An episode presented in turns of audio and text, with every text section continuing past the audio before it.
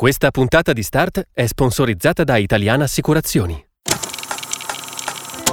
Start è il podcast del Sole 24 Ore che tutti i giorni ti racconta le notizie che ti sono più utili. Su tutte le piattaforme gratuite e sul sito del Sole 24 Ore.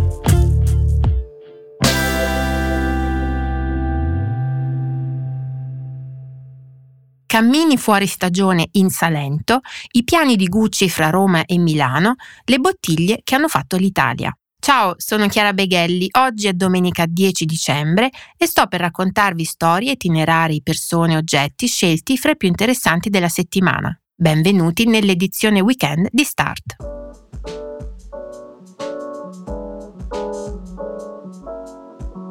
Nella luce che invade Lecce anche nei mesi più scuri dell'anno, Porta Napoli è un abbaglio.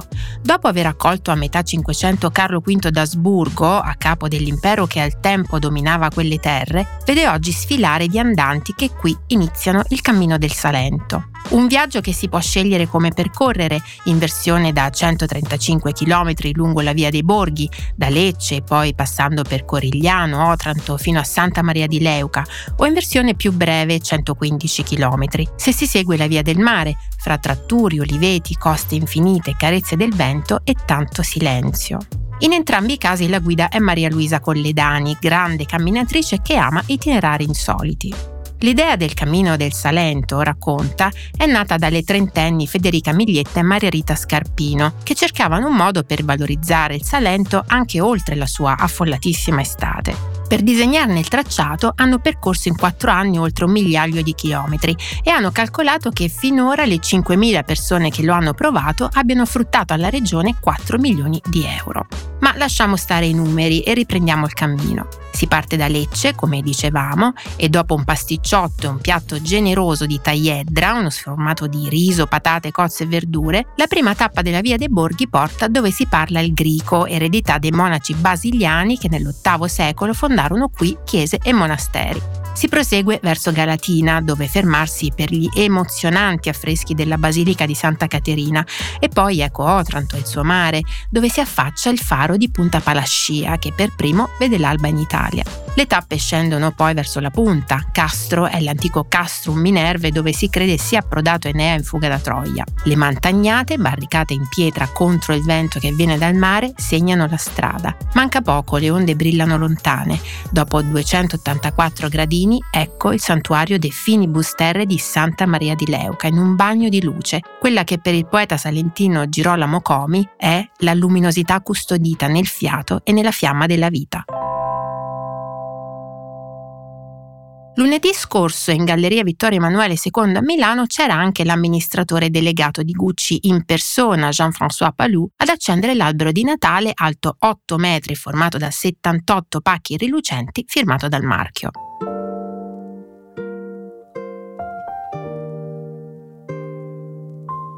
Un albero che, come si dice, ha scatenato polemiche sui social, soprattutto da parte di chi era affezionato a forme più tradizionali.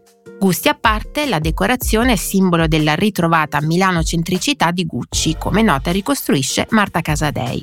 Gucci in realtà ha origini fiorentine, visto che fu fondato lì nel 1921 dal giovane Guccio Gucci, di ritorno nella città natale dopo gli anni passati a Londra come boy, assistente ai ricchi clienti dell'Hotel Savoy, di cui aveva notato la passione per magnifiche valigie e borse. Da Firenze, dove oggi c'è il Museo Gucci, a inizio millennio l'azienda era passata e cresciuta a Milano con Tom Ford. Nel 2009 poi l'ufficio stile, guidato all'epoca da Frida Giannini, si era spostato a Roma, la sua città, dove in un altro palazzo su Via del Corso era rimasto anche negli anni di Alessandro Michele, che ha lasciato la Maison circa un anno fa.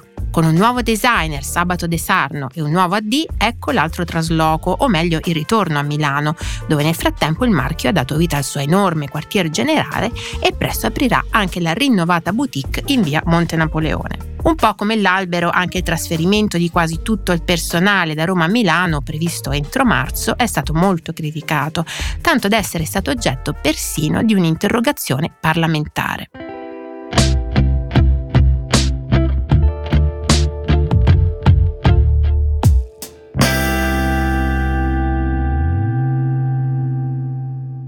Novare serbando, rinnovare conservando è dal 1845 il motto dell'azienda milanese Branca, nota per i suoi distillati e liquori.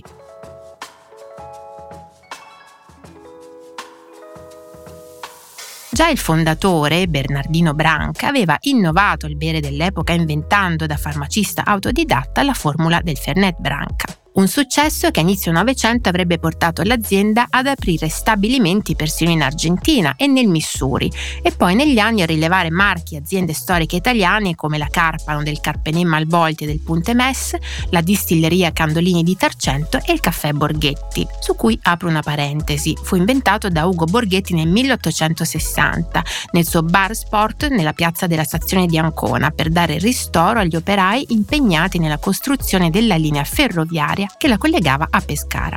Insomma, come racconta Emiliano Sgambato, dopo quasi 180 anni di storia, Branca è un'azienda da 420 milioni di euro, ancora solidamente in mano alla famiglia, in piena crescita anche in termini di personale, con assunzioni aumentate del 21% e quasi un dipendente su tre con meno di 30 anni. L'unico calo, ma virtuoso, riguarda i dati del suo impatto ambientale. Con i suoi prodotti si potrebbe dar vita a un carrello dal sapore decisamente vintage, dal quale emanerebbe la storia d'Italia, insieme alla sua anima più innovatrice. Infine vi segnalo due appuntamenti da mettere in agenda per la prossima settimana. Il 16 dicembre a Palazzo Bisaccioni a Iesi apre una bella mostra dedicata a Virna Lisi, una delle più brillanti stelle del cinema italiano, proprio nella città dove visse gli anni dell'infanzia.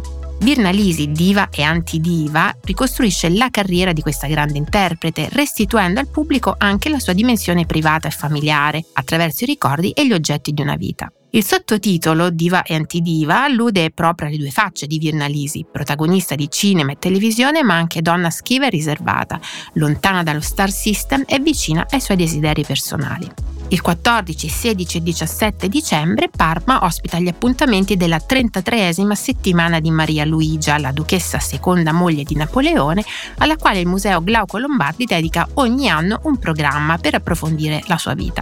Per questa edizione si indagheranno storie e segreti della sua residenza preferita, il Casino dei Boschi di Sala, e per un concerto di musiche fra neoclassico e primo Ottocento, il periodo in cui visse l'imperatrice sovrana del Ducato, sarà usato il fortepiano Chance a lei appartenuto tenuto e custodito nel salone delle feste del museo. Il viaggio di questa settimana termina qui. Prima dei saluti però vi lascio con un pensiero di Voltaire. Ho deciso di essere felice perché fa bene alla mia salute. È tutto, grazie per avermi ascoltata, vi auguro una buona domenica e vi aspetto alla prossima puntata.